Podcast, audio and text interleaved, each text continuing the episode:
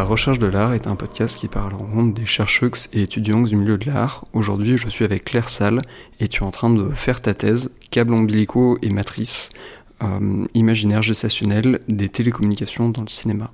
Euh, et du coup, ma première question, c'est euh, quel a été ton parcours et qu'est-ce qui t'a amené à choisir ce sujet de recherche? Oui, bah, j'aime beaucoup penser à mon parcours parce que j'ai l'impression d'avoir pris des virages, parce que ça a commencé de manière assez classique et donc ce parcours scolaire et universitaire marqué par voilà, bah, des, les bons diplômes au bon moment. Enfin, je me suis jamais trop posé de questions, ça roulait, quoi.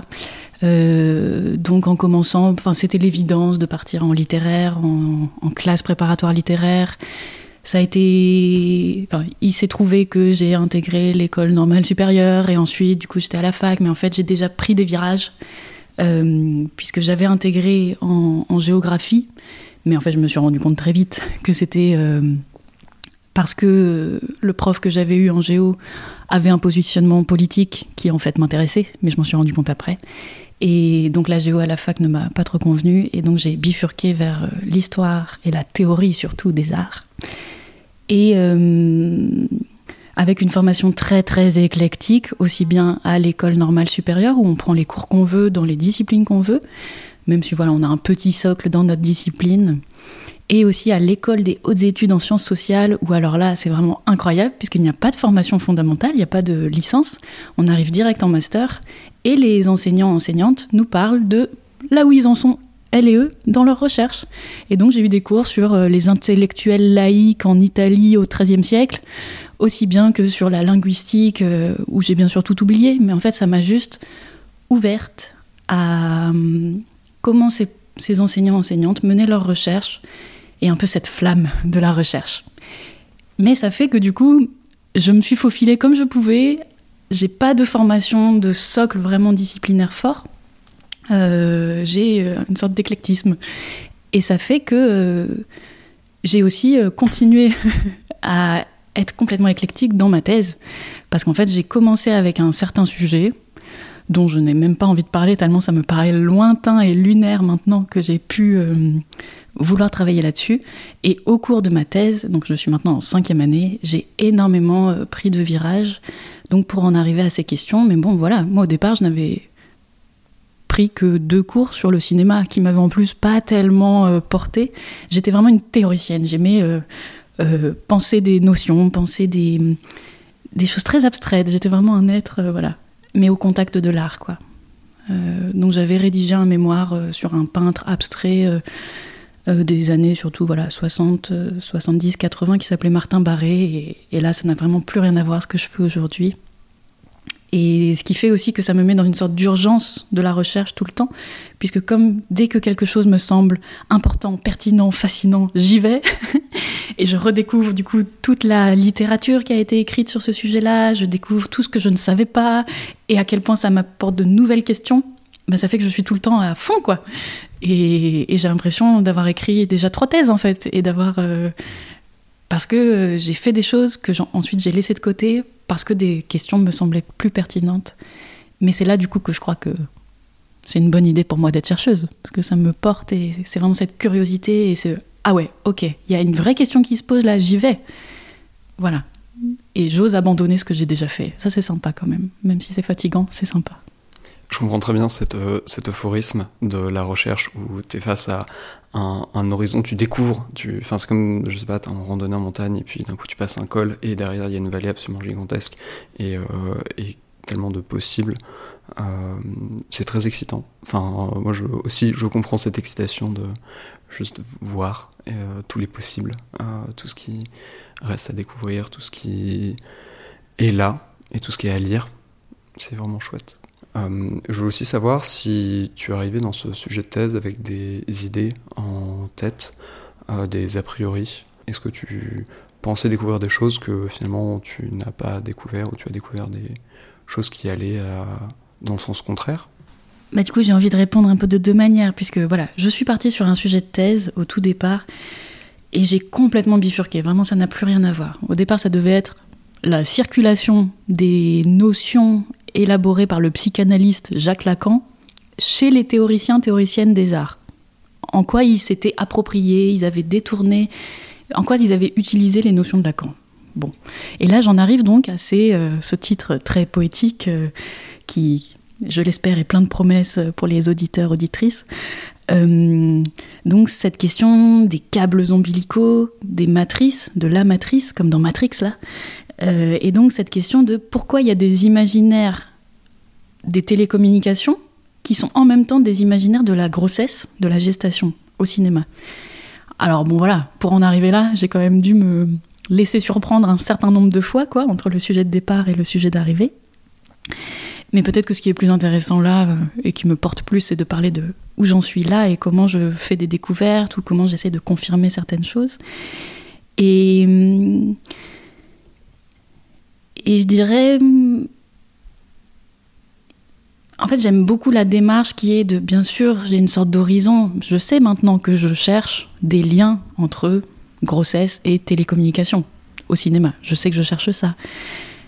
Je sais que parfois j'en trouve pas aussi, ou pas comme j'aimerais. Et ça, c'est hyper important. Pas comme j'aimerais, parce que moi j'aimerais que ce soit féministe, que ce soit hyper radical dans un positionnement écologique fort, que ce soit vraiment euh, que ça ouvre nos imaginaires à fond. Quoi. Je voudrais que ça nous fasse réaliser à quel point euh, se mettre en lien donc que ce soit par nos télécommunications, à quel point se mettre en lien par nos télécommunications, c'est quelque chose de vivant, c'est quelque chose qu'on doit penser, c'est quelque chose qui a des impacts écologiques forts. Enfin voilà, le fait qu'on soit une société qui repose sur l'électricité, euh, c'est vraiment pas rien quoi. Et voilà, nous on est des êtres humains là-dedans. Voilà, je voudrais qu'on se rende compte de ça. Et je trouve que mes films ne le disent pas assez. Et c'est à moi d'essayer de le, leur faire dire. Donc j'arrive quand même avec un objectif, avec une hypothèse voilà, un peu forte. Et parfois mes, films ne, ne, me satisfont pas. Et, même m'énervent, ne, disent pas ce que je voudrais qu'ils disent. Il faut à la fois que je les respecte et en même temps que je les ouvre et que je leur fasse dire autre chose. Et ça, c'est, c'est vraiment hyper intéressant. Donc j'ai l'exemple enfin, voilà, d'un film absolument terrible, mais vraiment terrible, en fait, qui, donc, qui s'appelle Cyborg 3. Euh, de Michael Schroeder, je crois.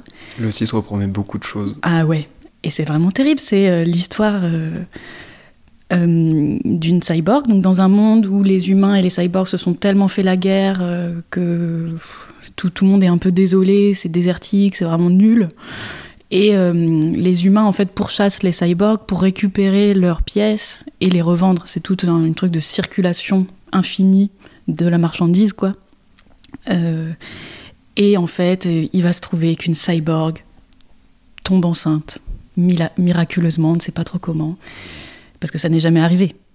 Et du coup, c'est une histoire terrible où tout le monde va essayer de l'empêcher d'avorter, parce qu'elle n'en a pas du tout envie de, de cette grossesse, ça n'a aucun sens pour elle. Et tout le monde va essayer de l'en empêcher pour réconcilier, bien sûr, les cyborgs et les humains. Et c'est terrible, en fait, c'est nul. Mais moi, ça me permet de dire beaucoup de choses sur qu'est-ce qui circule, en fait, euh, dans son corps, comment elle, elle le vit.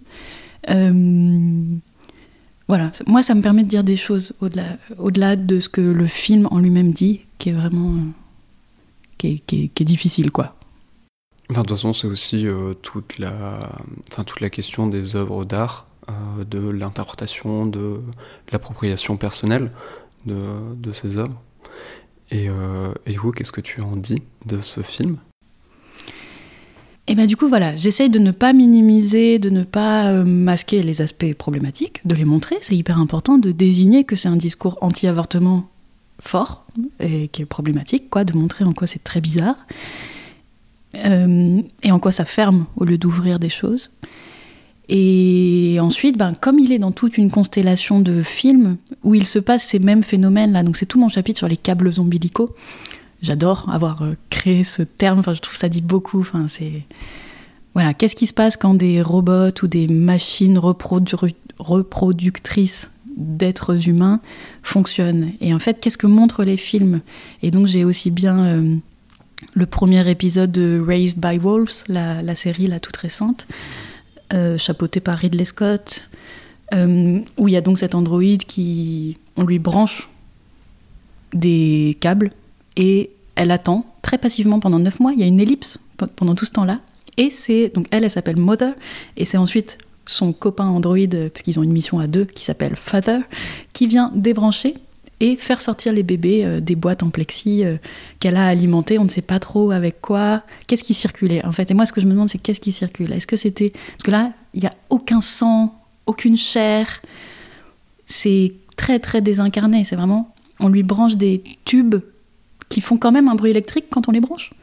Et qu'est-ce qui circule? Est-ce que c'est du, du, des liquides vitaux, comme euh, nous, ça, a été notre cas en tant qu'humain humaine euh, pendant la gestation ou est-ce que c'est des données? Et en fait, là, ça me permet d'ouvrir un truc incroyable en mettant, voilà, par exemple Cyborg 3 et euh, Raised by Wolves ensemble et ensuite d'autres films, de dire mais qu'est-ce qu'on fait nous quand on branche des câbles euh, pour discuter, pour faire circuler de l'information? Donc en fait, ça rentre dans un système aussi capitaliste et qu'on multiplie, qu'on multiplie, qu'on multiplie nos télécommunications, nos données, qu'en fait ça a quand même euh, des grosses incidences. Enfin, creuser euh, pour mettre des énormes câbles qui relient les océans, ça a des. Enfin, on se rend pas compte à quel point c'est énorme en fait. Et, et, là, de plus en plus, ce sont les GAFAM, donc Google, Amazon, Facebook, euh, tout ça, qui, qui prennent les parts de marché sur ces câbles sous-marins. Enfin, il se passe vraiment plein de choses. Et je trouve ça hyper important de se poser ces questions-là. Mais je le fais depuis un point de vue euh, de, je sais pas, de simple humaine, quoi. Et de me dire, mais attends, on est dans le vivant, on est du vivant dans le vivant, bon, qu'on est sacrément en train de détruire euh, à cause de certaines logiques. Euh, et on est, voilà. Enfin, voilà, capitaliste, patriarcal et tout, colonialiste. Et voilà, comment on peut penser ça? Et donc, moi, l'interprétation, en fait, elle repose quand même très fort et je le dis tout le temps dans ma thèse. Enfin voilà, j'ai un positionnement. Alors, j'arrive pas à dire le mot éthique, mais en fait, j'ai une visée qui, euh, je pense très fort, quoi, à la justice sociale et environnementale. Et j'ai envie que ma thèse euh, nous aide à penser ça. Enfin, je trouve qu'on a des défis. On a, bon, j'aime pas le mot défi, là, on dirait la Startup Nation, mais il y a des vrais enjeux. C'est hyper important là ce qui se passe. Enfin, et on peut y aller. Enfin, il y a des choses à faire. Il y a, voilà. Donc euh, moi, je, je J'aime bien en fait ta question sur l'interprétation parce que je me la posais pas comme ça. Mais en tout cas, pour moi, l'interprétation, elle part quand même d'un positionnement et d'une visée. Euh, ouais, d'une visée, quoi. Je, je fais pas semblant de juste prendre les objets et dire quelque chose. Et j'ai tout à fait conscience qu'on sélectionne ce qu'on dit de nos objets, euh, voilà, qu'on les reçoit selon qui on est, dans quelle position, dans les rapports de, de domination. Et ça, c'est super intéressant aussi, parce que moi, j'ai aussi beaucoup changé et beaucoup bougé euh, dans mes positions sociales, un peu pendant la thèse. J'ai un peu pris la tangente, quoi. Je ne suis pas restée à Paris jusqu'au bout. Là, ça fait un an et demi que je suis que j'explore, que j'expérimente d'autres modes de vie euh, alternatifs. Et donc, évidemment, ça, ça me décentre, ça me, ça me bouge. Et ça me change mon regard sur mes films, quoi. Quand tu regardes Matrix, mais qu'en fait, derrière, il y a des tracteurs qui passent c'est pas du tout la même chose que de le regarder en ville, par exemple. Il se passe pas les mêmes choses, quoi, dans l'interprétation.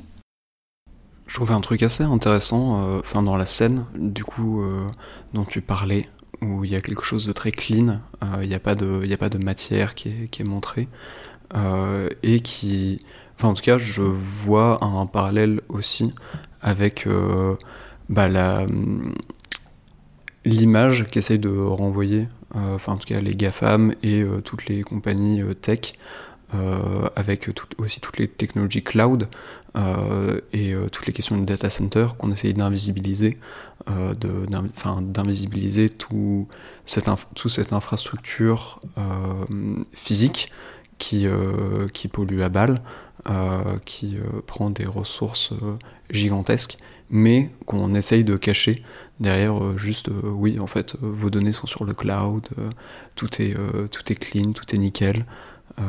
Il y a une forme de d'impermanence et d'absence de physicalité de, de, ça.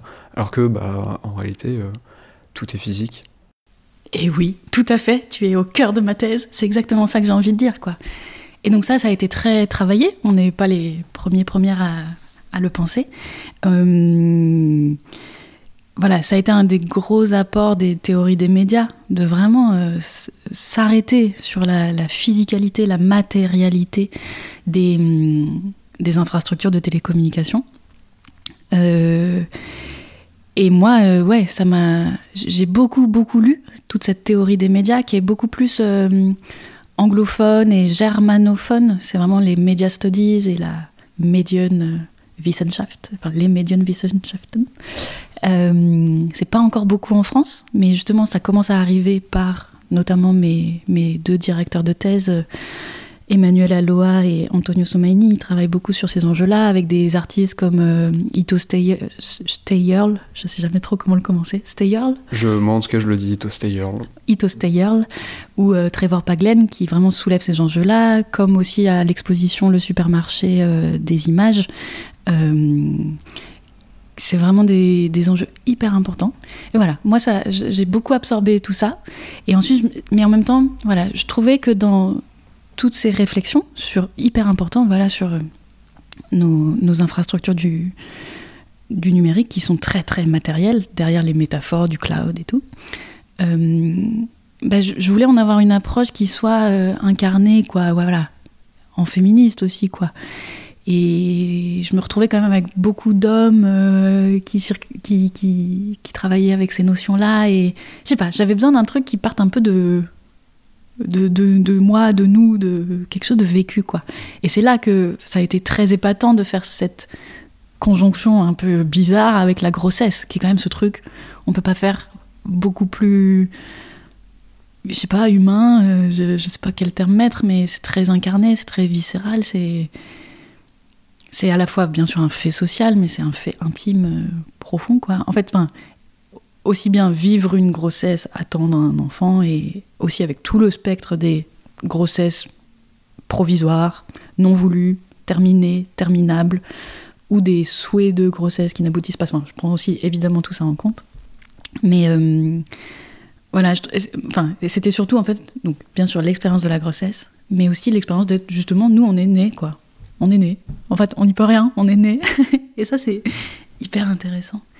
Et, hum, et peut-être je peux ajouter aussi, enfin ouais, sur cette question de la matérialité des infrastructures, bah, je suis aussi très inspirée dans mon travail de thèse par euh, bah, tout ce qui est le numérique décolonial.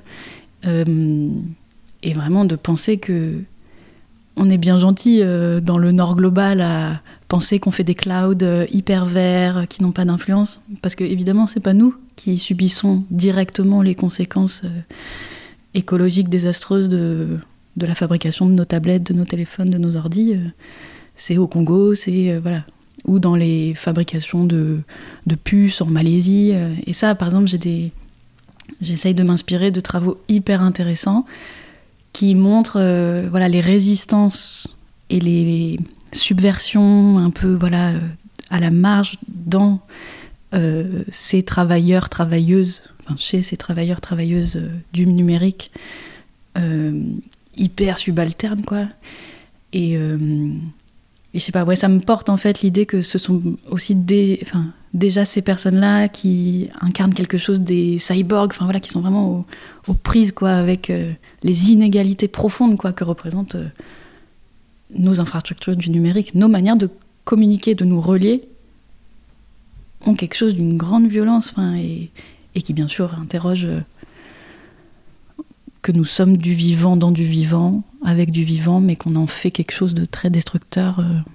Est-ce que tu as des exemples de, de, ça, ou en tout cas de films qui mettent euh, en avant, ou en tout cas qui parlent, ou en tout cas que tu interprètes comme en parlant? Alors du coup, non, pas directement. Et c'est là que c'est intéressant mon travail de thèse, c'est je prends pas euh, directement des films qui traiteraient de ces sujets, de euh, les impacts sociaux et écologiques de nos infrastructures du, de télécommunication. Non, je prends un détour. Et c'est là que je pense qu'il y a de la pensée qui se crée. Parce que autant ça, pourrait très bien se faire dans le cadre euh, voilà, des, de l'éco-critique, qui est un champ hyper intéressant euh, bah, de critique, enfin, d'approche, d'analyse des productions euh, culturelles, donc là, pour ce qui nous intéresse du cinéma, vraiment avec une perspective, qu'est-ce que ça nous dit de nos relations au monde environnemental, quoi Donc on pourrait vraiment voilà, prendre des films qui nous parlent de, des, infrastructures du numérique de cette manière. En fait, j'en ai juste un qui est hyper chouette, que je recommande à tout le monde et qui est, je crois, en libre accès, et qui est celui de Gwenola Wagon et Stéphane, j'ai peur d'écorcher son nom, Desmoutier. J'ai surtout retenu le, travail de Gwenola Wagon, je ne sais pas pourquoi. Et c'est accessible, ça s'appelle World Brain. Et c'est fascinant, quoi. Et donc, enfin, ce sont des artistes et enseignants-chercheurs et ils ont compilé un ensemble d'images euh, d'origine très diverses. C'est vraiment du found footage, quoi, euh, voilà. Euh, qui nous montrent les data centers, les requins qui mordent les câbles sous-marins de Google et qui ont posé un certain nombre de problèmes à Google. Parce qu'en fait, ils sont attirés. Il y a des vidéos de ça? Oui. Ok. Et ouais. C'est toujours un peu la même image. On voit ce requin s'approcher du câble et le mordre. Et en fait, ils sont attirés par le champ électromagnétique. Et voilà. Et ça a amené Google à, si j'en crois les informations que j'ai trouvées, euh, recouvrir de Kevlar les câbles. Enfin, on, on en arrive à des trucs euh, fascinants, quoi. Et donc, dans World Brain, euh, elle retrace, enfin, elle et il, elle retrace le. le voilà, c'est. D'où ça vient, en fait, aussi, cette idée de tous nous mettre les unes les autres en lien, partout, tout le temps. pourquoi, en fait? Pourquoi cette hypothèse du, de la communication instantanée globale, quoi? Et donc elles en arrivent à euh, cette hypothèse du world brain et donc devenir un cerveau global, comme si ça allait être super sympa de d'imaginer qu'on n'a plus de corps et qu'on est juste une circulation d'informations parfaite en communication avec le cosmos et que et qu'on serait plus des corps, qu'on serait, on aurait dépassé notre matérialité euh, vivante euh, corporelle, on serait pur esprit quoi. Bon, alors déjà, enfin voilà, ça charrie un certain nombre de trucs philosophiques euh, importants. Enfin, puis moi, euh, voilà, je travaille là-dessus, quoi, et je trouve c'est vraiment un délire de de boug, quoi. Enfin, qui d'où ça sort. Enfin, en fait, on moi, j'ai pas envie de ça. Enfin, je, bien sûr, euh, je trouve ça chouette de pouvoir communiquer avec l'autre bout du monde. C'est hyper intéressant, c'est chouette, c'est important, mais ça m'intéresse pas du tout de plus avoir de corps et de de plus me sentir vivante dans le vivant. Enfin, ça m'intéresse pas. Enfin, je veux pas de ça. Mais pourquoi ça, cet imaginaire-là, ce fantasme du world brain, de la communication immédiate, globale, pourquoi ça a une, une insistance Et voilà, j'ai pas envie, moi, de décréter c'est ce discours-là qui gagne, et nous, les féministes, les, euh, les radicaux, radicales, écologistes, on essaye de se battre contre ça. J'ai pas envie de dire qui gagne, qui perd, parce que moi je trouve que c'est beaucoup plus complexe. Il y a vraiment des. Voilà, l'hégémonique et le contre-hégémonique, c'est tout le temps en train de se repositionner. Et, voilà. Mais au moins, j'explore ça, quoi. Et ça, ouais. Donc, je recommande ce, film-là, et qui est en plus très très drôle, parce que ça met aussi en scène un petit groupe de chercheurs, chercheuses euh, euh, qui partent en forêt avec leurs propres dispositifs techniques, technologiques. Et en fait, ils vont essayer de vivre en forêt pour imaginer des futurs souhaitables et vivables et possibles et qui prennent en compte un peu nos ruines euh, et nos, destructions, nos destructions actuelles. Donc ils vont essayer en fait d'apprendre à vivre en forêt en se connectant grâce à leur technologie hyper low-tech et hyper autonome euh, bah, à Wikipédia pour apprendre à faire un feu. Enfin, en fait, ils sont vraiment... Il y a une sorte d'humour et, je pense qu'ils ont passé des moments incroyables euh, à aller vraiment tourner ces scènes-là.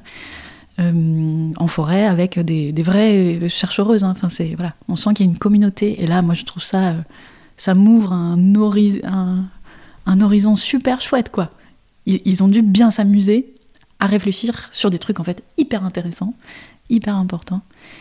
Et euh, ouais, le travail de Gwenola Wagon, je trouve ça passionnant. Trop bien.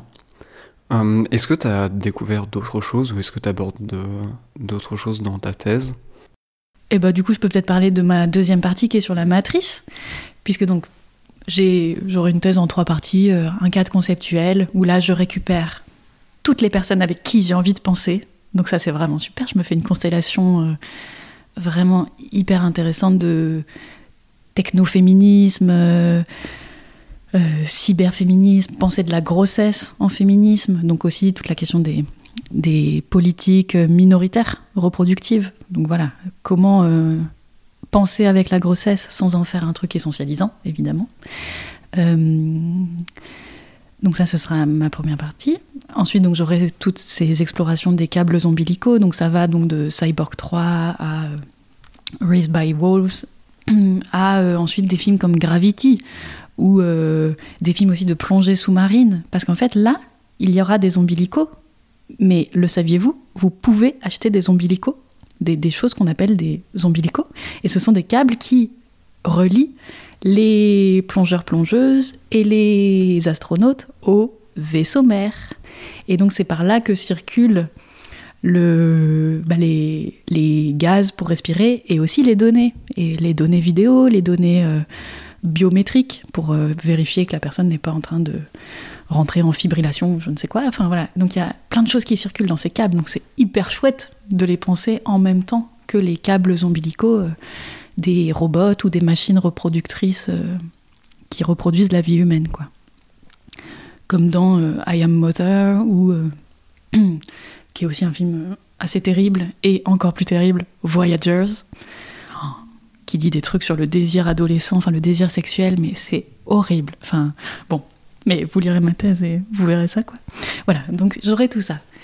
Euh, et donc cette dernière partie sera sur la matrice, en parlant, en partant vraiment de ce constat tout simple de mais pourquoi Matrix, ces films-là euh, d'Eva qui ont eu tant de succès, qui sont vraiment voilà, à la fois des films très très populaires et qui ont aussi beaucoup intéressé, intéressé les philosophes. Juste moi, moi, ma question au départ, c'est mais juste pourquoi ils font référence, enfin pourquoi le film pardon, fait référence à la matrice qui désigne l'utérus dans la, la littérature euh, médicale euh, ouais, depuis le XVIe siècle, quoi, et les dissections et tout.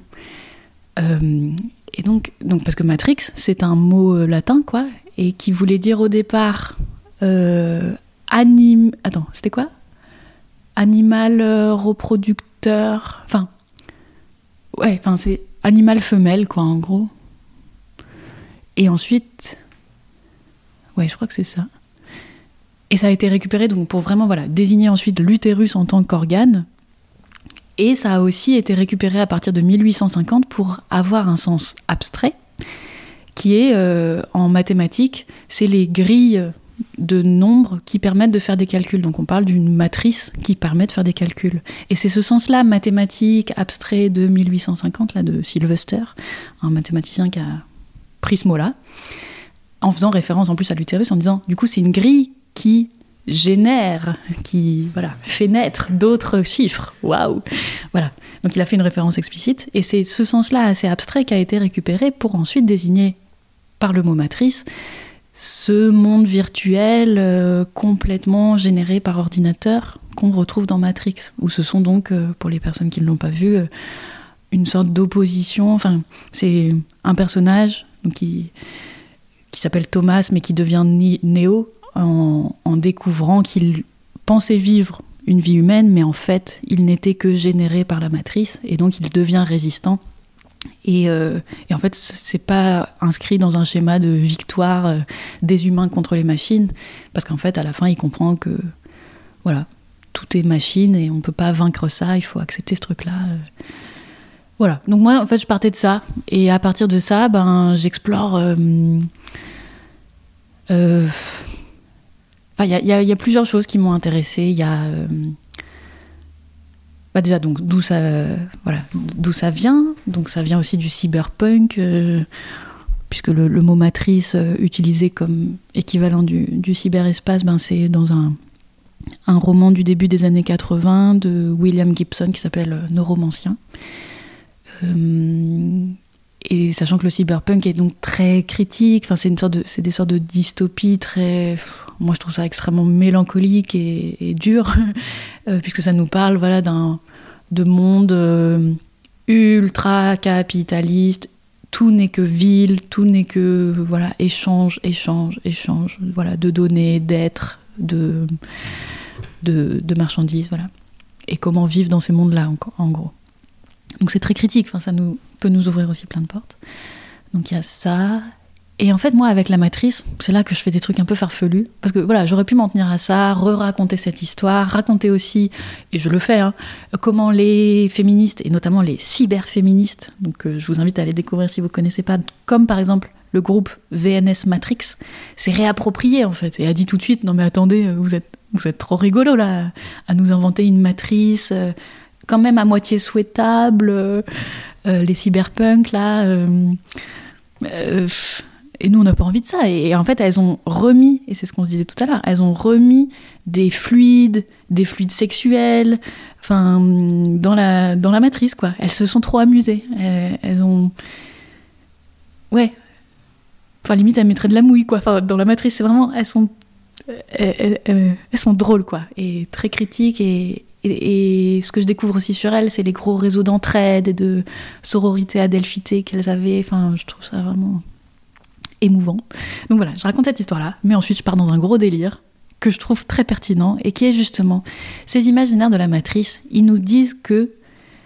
Ils nous parlent de faire un, faire fusion avec un peu tout le monde en fait. C'est que tout soit relié tout le temps euh, par, grâce aux ordinateurs. Enfin, ça, j'ai un peu du mal à l'exprimer peut-être à, à l'oral. Ça fait sens à, euh, à l'écrit pour l'instant, enfin, dans un gros développement qui prend des pages et des pages. Euh, mais en tout cas, moi, j'en arrive à relier tout cet imaginaire de la matrice à ce dont je parlais précédemment, justement, ce, délire voilà, de l'immédiateté de la communication. Et du coup, j'en remonte aussi, euh, en passant par World Brain, à euh, voilà, ce fantasme de la communication immédiate. Et ça m'emmène dans des endroits trop drôles, euh, de technopaganisme aussi. Enfin, et ça, je peux peut-être mieux l'expliquer en disant que, en fait, ce que j'essaye de réfléchir, c'est que il y a quand même un discours qui s'est développé de faisons de la communication de tous avec tout tout le temps, sans se rendre compte qu'en fait non, il y a des hétérogénéités, on est, on est ancré à des endroits. Essayer de se relier de cette manière-là, ça, ça crée de la destruction. il faut juste s'en rendre compte, quoi. Donc il y a ce discours-là euh, qui, qui vraiment est important dans le nord global, quoi. Euh, et j'essaye de réfléchir, moi, voilà, en tant que occidental dans le nord global, comment ouvrir ça? Donc pas en allant chercher dans des cultures qui potentiellement seraient hors du nord global. Moi, c'est pas mon positionnement. Je enfin voilà, je suis une occidentale. J'essaie de travailler depuis cette position-là. Et j'espère qu'il y aura tout plein de travaux passionnants euh, depuis les autres perspectives extra-occidentales, mais moi je me sentais pas euh, de me positionner comme ça. Et moi j'essaie de me dire, depuis une position occidentale, qu'est-ce qu'on fait de ce délire-là qui est destructeur, quoi? Et comment on ouvre un peu d'autres possibles avec nos technologies de communication. Et là, je suis tombée donc sur ces gens hyper chouettes, donc les technopaïens, technopaïennes, qui en fait, euh, du coup, subvertissent vachement en fait nos technologies, utilisent Internet, mais pour faire des covens de sorcières ou pour euh, avoir un rapport très sensible en fait au monde. Euh, et moi ça, ça me fascine quoi. Et donc j'en arrive à la fin et là on voit tout à fait mon positionnement et mon amour et mon admiration. j'en arrive aux cyber witches, aux, sorcières. Internet, enfin je sais pas comment les, traduire, et donc ce sont des personnes comme Sai X, euh, dont je vous invite à aller voir le travail, ou Lucille Olympe Haute en, France, ou euh, peut-être aussi Camille Ducellier, euh, et puis Tabitha Rezer. Voilà, donc je pourrais aussi peut-être en dire un peu plus, mais, mais voilà, c'est des figures comme ça qu'à la fin je finis par trouver chouette, quoi. Elles ont trouvé une manière d'accepter qu'on est avec les technologies, enfin une sorte de position de non-innocence. Bien sûr, moi aussi j'utilise un ordi, enfin voilà, c'est vraiment ça. Mais qu'est-ce que j'en fais quoi? Comment je subvertis et comment je refais du lien avec le vivant et les vivants et le non-humain et tout. Euh, voilà. Il y a un truc que je trouve vachement intéressant et c'est juste aussi pour euh, caler Clovis Maillet, euh, qui est un, historien qui a travaillé sur le genre au Moyen Âge euh, et, dans cette logique-là de ne pas forcément aller chercher à l'autre bout du monde euh, des exemples euh, culturels de, de fluidité de genre, il a montré que au Moyen Âge, en France, il y avait des formes de fluidité de genre. Et je trouve ça vachement intéressant justement de ne pas aller essayer de chercher l'exotique un peu ailleurs et de regarder aussi notre propre histoire et de voir de se rapproprier des codes qui euh, nous appartiennent plutôt qu'aller s'approprier d'autres codes. Euh. extérieur. Ouais, tout à fait. Ouais, ouais. Ouais, moi, j'essaye de, j'essaye de tenir cette position-là et cette proposition-là qui nous permet d'envisager du coup des alliances, des complicités, mais pas des appropriations. Et ça, c'est important, quoi. De pas faire de l'appropriation culturelle, mais essayer de réfléchir depuis l'intérieur euh, à comment euh, subvertir un peu tout ça. Et puis, je suis contente ouais, que tu cites le travail de Clovis Maillet, parce que hum, moi, je, enfin, j'utilise non pas, oui, son travail. Euh, sur les saints, saintes et la, fluidité de genre au Moyen Âge, mais j'utilise, bah, là il y a un, article récemment paru euh, sur la question de faire des parents, et donc euh, qui touche du coup moi à mes questions de comment ne pas essentialiser la grossesse, ne pas ramener euh, voilà grossesse, utérus, femme, enfin voilà, comment éviter ce cet impératif, enfin voilà, cette norme et comment jouer avec quoi. Euh, et du coup, ça m'amène. Euh, enfin voilà, cet article est, vraiment chouette sur faire des parents. Ça reprend un, une sorte de slogan euh, de Donna Haraway qui vraiment nous invitait à, regarder comment ça a été construit, notre manière de concevoir la procréation et la parentalité, et à essayer de prendre la tangente et à vraiment s'inspirer de toutes ces formes qui sont tellement multiples et tellement en fait enfin il y a très peu de familles euh, papa maman euh, bébé enfin enfin enfin oui si il y en a beaucoup mais ça a été institué comme norme alors qu'en fait il y a tellement d'autres solutions et, et d'autres manières d'envisager la la, la ouais la à la fois la grossesse et à la fois les parentalités et comment on prend soin des enfants quoi comment et voilà, et du coup, toutes les politiques reproductives minoritaires euh, euh, sont hyper intéressantes, quoi, à ce niveau-là. D'ailleurs, vous avez tout un segment dans Écho du futur, le podcast que vous avez fait avec les jazzeuses, euh, sur bah, cette notion de faire famille et, et du coup des potentiels, enfin les potentiels futurs, quelles, quelles peuvent être les formes de famille plurielle. Et oui, et donc ce podcast, je suis aussi ravie d'en parler. Je veux... Ça a changé ma vie. ça a changé ma vie, ça a changé ma recherche. Donc c'est un podcast que... auquel j'ai participé, à... dont j'ai été l'une des créatrices. On a été sept euh, parmi le collectif des jazzeuses, qui est un collectif euh, de recherche euh, féministe donc on essaye d'avoir des projets vraiment en horizontalité, en voilà comment faire de la recherche de manière bienveillante et respectueuse des unes des uns des autres. Euh, et donc on a eu ce projet de podcast qui était donc notre troisième projet de podcast. Donc je vous invite aussi à aller découvrir les précédents. Et donc là on a été sept à se retrouver et on avait envie, il y avait cette envie qui circulait en nous de, on veut créer quelque chose qui nous parle enfin, au départ, c'était un peu le mot apocalypse, mais aussi bon, qui nous dérangeait pour ces, ces résonances un peu voilà, de l'histoire chrétienne et tout. Mais voilà, euh, secouer un peu l'arbre et qu'est-ce qu'il y aura après, quoi. On est, nous, on, on, veut, on aspire à autre chose qu'un monde traversé par des violences et des rapports de domination. Et en fait, on a décidé bah, de le créer dans nos oreilles. Et donc, on, ça a été tout un processus qui a pris deux ans et qui a abouti donc à cette fiction post-patriarcale qui s'appelle Écho du futur, dur, dur, dur, où euh, on suit le quotidien de personnages qui vivent dans ce monde d'après le patriarcat.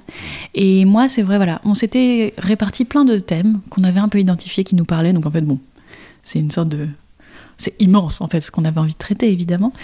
Euh, et moi tout de suite j'ai eu envie d'être donc euh, avec Élise Huchet, on a travaillé sur la question des voilà, comment on fait pousser les enfants? Nous, ça nous faisait rire de le, de voilà, faire un peu ce brouillage. Euh, et, ouais, moi, ça m'a ouvert des mondes incroyables. Et je crois pas que ce soit un hasard que pendant ce processus-là de création de ce podcast, où moi particulièrement j'ai travaillé sur le script de comment on fait pousser des enfants, euh, j'en arrive à travailler derrière sur euh, la grossesse avec une perspective que j'espère et que j'essaye de rendre de plus en plus féministe et queer et voilà. Je pense que c'est vraiment pas un hasard et ça m'inspire euh, beaucoup. Et, en fait, évidemment, il y a une boucle qui se crée sur technologie et grossesse, technologie reproductive Et, donc évidemment, il faut aller voir du côté donc des politiques euh, reproductives minoritaires, de comment on fait des, bébés autrement que par un coït euh, hétérosexuel, pénétratif, voilà. Parce qu'il y a énormément d'autres manières. Et moi, quand j'ai lu Paul B. Preciado qui disait Non mais attendez, on a dit que c'était la manière naturelle, entre gros guillemets, de faire des bébés. Euh, excusez-moi, mais en fait non. Enfin, il y a plein de manières de faire des bébés. Et c'est ce que nous ont appris encore plus les technologies reproductives, qui ont vraiment pris un gros essor à partir des années 80. Euh, donc de fécondation in vitro, de aussi, enfin voilà, à la fois au moment de la conception et au moment de la grande prématurité, par exemple. Enfin voilà, comment on commence à créer un embryon et comment un, fœtus euh, très prématuré peut voilà, devenir un bébé. Et, et ça, enfin, voilà. Donc c'est hyper intéressant que ces technologies soient arrivées sur le. elles permettent plein de choses. Il faut pas oublier quand même qu'en fait, ces manipulations, ces manières de faire avec euh, nos ovules et, les spermatozoïdes, bah, il y, a eu vraiment plein de manipulations depuis euh, fort, fort, fort longtemps. voilà. Et ouais. Et, moi, ce que j'aime particulièrement, par exemple, c'est euh, quand des féministes euh, vraiment d'une grande radicalité s'emparent de ces technologies de reproduction, de par exemple l'utérus artificiel, bon, qui est un terme un peu problématique, parce qu'en fait, il peut aussi bien être récupéré dans une perspective franchement misogyne et franchement pas très, pas très émancipatrice, pour juste dire bon, vu que, en plus, c'est fourbe, parce que c'est vraiment en mode vous avez le fardeau reproductif, vous qui avez des utérus, nous allons vous en libérer. Et du coup, on va faire des, de la reproduction toute propre dans des machines, et il n'y aura plus besoin de corps, et on pourra maîtriser tout ça. Et moi, je déteste en fait ce discours-là.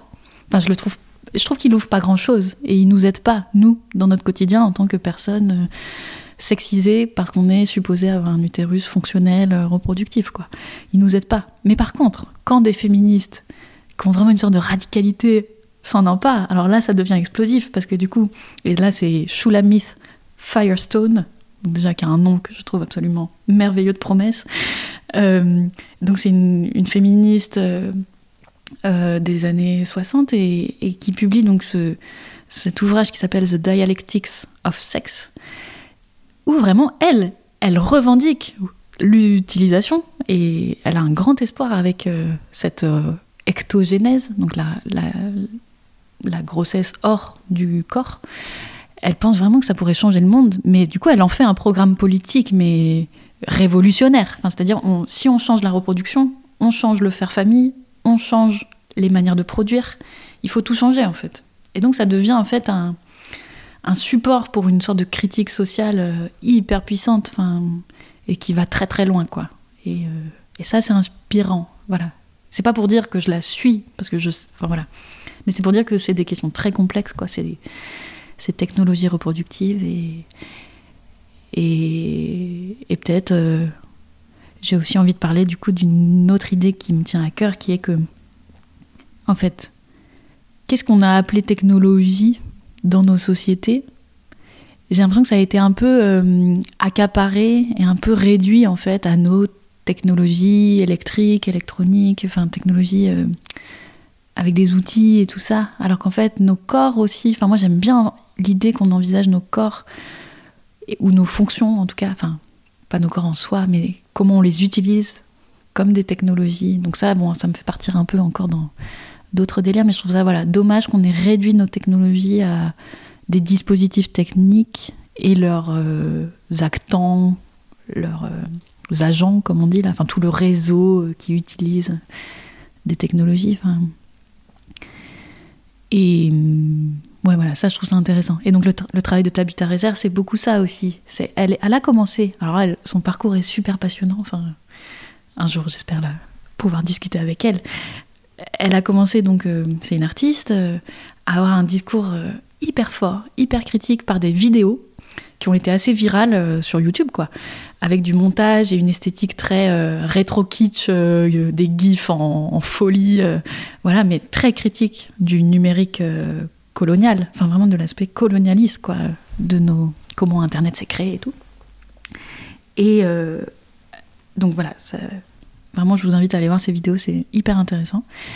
Et puissant, quoi, comme proposition visuelle, c'est aussi très puissant. Et elle en arrive aujourd'hui. donc elle est devenue enseignante de, de, yoga Kundalini et aussi de.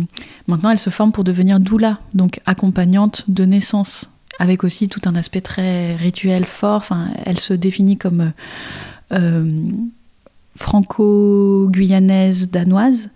Et donc, elle a renoué et noué des liens euh, très forts en Guyane. Et euh, voilà. Donc, moi, ça, ça m'intéresse beaucoup. Et elle s'interroge en se disant, mais enfin, par exemple, la mémoire de l'eau ou le langage des astres ou tout ça, maintenant on considère plus ça comme une technologie. Enfin, si tu dis à quelqu'un dans la rue technologie, il va pas penser à euh, comment euh, comment euh, la naissance est une technologie, comment la mémoire de l'eau peut être une technologie, comment les systèmes binaires de divination sont une technologie. Et d'ailleurs, on ne reconnaît jamais que nos systèmes binaires informatiques viennent de systèmes de divination dans des sociétés africaines qui sont très anciens. Enfin, voilà, donc ça, je trouve ça hyper passionnant aussi. C'est un autre aspect. Euh. Je voudrais peut-être revenir sur le collectif des jazzeuses et comment, enfin, comment est-ce que, parce que tu as dit que c'était une expérience qui était vachement chouette, et je voulais savoir, parce que, bah, mine de rien, en tout cas dans les échos que j'ai de la recherche, c'est quelque chose de très solitaire. Comment est née le, cette idée de faire, euh, faire, euh, faire des choses collectivement? Ouais. Ouais, et moi, ouais, je pense à vraiment, voilà. Je te parlais au tout départ euh, du premier sujet sur lequel j'avais été acceptée en thèse, mais en fait, heureusement que j'ai croisé les, jazzeuses sur ma route, que je me suis vraiment ouverte là, fort et intensément au féminisme grâce en fait aux jazzeuses, je pense, et grâce ensuite à voilà, ça m'a ouvert plein de portes quoi. Et donc ouais, c'est un, collectif assez récent. On a été jusqu'à 80, 85, là on a un peu réduit à 40 pour quand même se connaître, avoir une dimension de ok, je sais qui est qui, je, je découvre euh, toutes ces personnes, mais je voilà, on situe qui fait quoi et qui est qui. Euh, donc on est beaucoup, en, enfin beaucoup de personnes sont en Ile-de-France, mais il y en a aussi un peu partout. Euh, et, vraiment, voilà, c'est cette question de s'agréger pour faire les projets qui nous, nous tiennent à cœur. Donc, bien sûr, souvent de, manière bénévole, donc, ce qui pose encore, bien sûr, d'autres questions, parce qu'on on crée à nouveau du travail euh, et on reste précaire, quoi, pour la plupart. Donc, on est beaucoup donc, à l'université, en littérature, ou euh, quelques-unes en cinéma, audiovisuel. par exemple, euh, Audrey Hansler sur les coming out dans les, dans les, à la télévision, enfin dans les productions euh, à la télévision, voilà. Euh, aussi des artistes, performeuses euh, et journalistes et hors monde de la recherche, mais on considère que faire de la recherche en féministe, ben, ça agrège tout le monde un peu, voilà. La plupart d'entre nous avons un diplôme de l'enseignement supérieur, mais on n'est pas toutes à l'université, quoi. Pas tous. Et, et ouais, c'est porteur, quoi. Parce que du coup, c'est un espace où on sait qu'on peut créer ensemble. C'est jamais trop solitaire. Euh, des choses. Et donc on a ce carnet sur lequel on peut publier euh, des textes, mais du coup on sait que ce sera lu par les autres jazzeuses, euh, éventuellement relu avant, enfin voilà, amélioré grâce à leurs commentaires. Et puis sinon, bah, il y a des séminaires. Là, on fait une année Wittig, donc, puisque ça fait 20 ans que cette autrice, Monique Wittig, est morte, et qui a été hyper importante sur la littérature lesbienne, radicale, et du corps, et des positionnements queer forts. Enfin, à la fin de, sa vie, c'était Théo, quoi. Et hum, donc il y a tout ce cycle, et qu'on soit experte ou non, en fait, il n'y a plus cette question d'expertise, voilà. On n'est plus dans cette hiérarchie de moi j'ai travaillé sur Vitic pendant des années, donc je sais mieux que vous. Non, non, en fait, qu'on y ait travaillé dessus ou pas, on peut s'en revendiquer, on peut en comprendre quelque chose et on peut en faire quelque chose. Et le mettre au travail en commun. Là, il y a une encyclopédie, le brouillon pour une encyclopédie féministe des mythes qui arrive, qui va être publiée le 24 mars, avec euh, une dizaine d'éditoristes et une quarantaine, je crois, de contributrices, où on se réapproprie des figures mythiques trop chouettes. Donc moi, j'ai écrit quelques notices, il y en a une centaine, et c'est vraiment super passionnant. Ça a été un travail euh, fascinant de, bah, du coup, quelles figures on choisit, comment on fait avec le... Voilà, comment on fait pour ne pas faire d'appropriation culturelle, mais pour ne pas non plus euh, n'avoir qu'un corpus euh, trop occidentalo-centré comme ça l'est malheureusement trop toujours. Mais en même temps, voilà, naviguer avec ces difficultés-là, essayer de prendre une position forcément provisoire euh, sur ces questions-là. Donc ça, c'est hyper passionnant. et puis surtout, c'est un espace de soutien. On a cet espace en ligne avec donc des canaux, quoi. et, et, moi, enfin, souvent je dis, enfin, je trouve le canal où il se passe le plus de choses, c'est notre canal Entraide. Euh, vraiment, voilà, c'est du soutien. Voilà, parce que faire de la recherche en féministe, c'est un gros apprentissage, toujours à refaire, qui est difficile. Enfin, faut se poser des, bah, des vraies questions, quoi, au fur et à mesure. Et puis aussi nos questions de précarité, euh, parce qu'on n'a pas tous les, pas tous les mêmes statuts. Euh, et c'est très intéressant à mettre au travail dans un collectif avec voilà ça peut être douloureux aussi, quoi. Donc on a par exemple beaucoup réfléchi à comment on se présente, comment euh, nos mini bios là, on a une page euh, les membres, comment nos mini bios, comment on se présente chacun, chacune, chacun dans nos mini bios. Et donc on essaye de minimiser, euh, enfin de pas écraser avec tel diplôme, tel diplôme, la grecque, le machin, l'école normale supérieure. Enfin c'est pour ça, enfin voilà.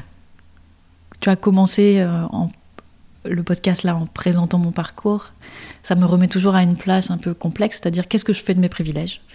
Et parce qu'à l'école normale supérieure, euh, j'étais rémunérée pour ma recherche, et pour être une étudiante en fait, pour exister, enfin, et pour me former, ce qui est quand même moi qui me semblerait devoir être pour tous, mais qui n'est qu'un infime privilège, euh, voilà, et qui a des logiques sociales derrière. Euh, qu'on devine, quoi.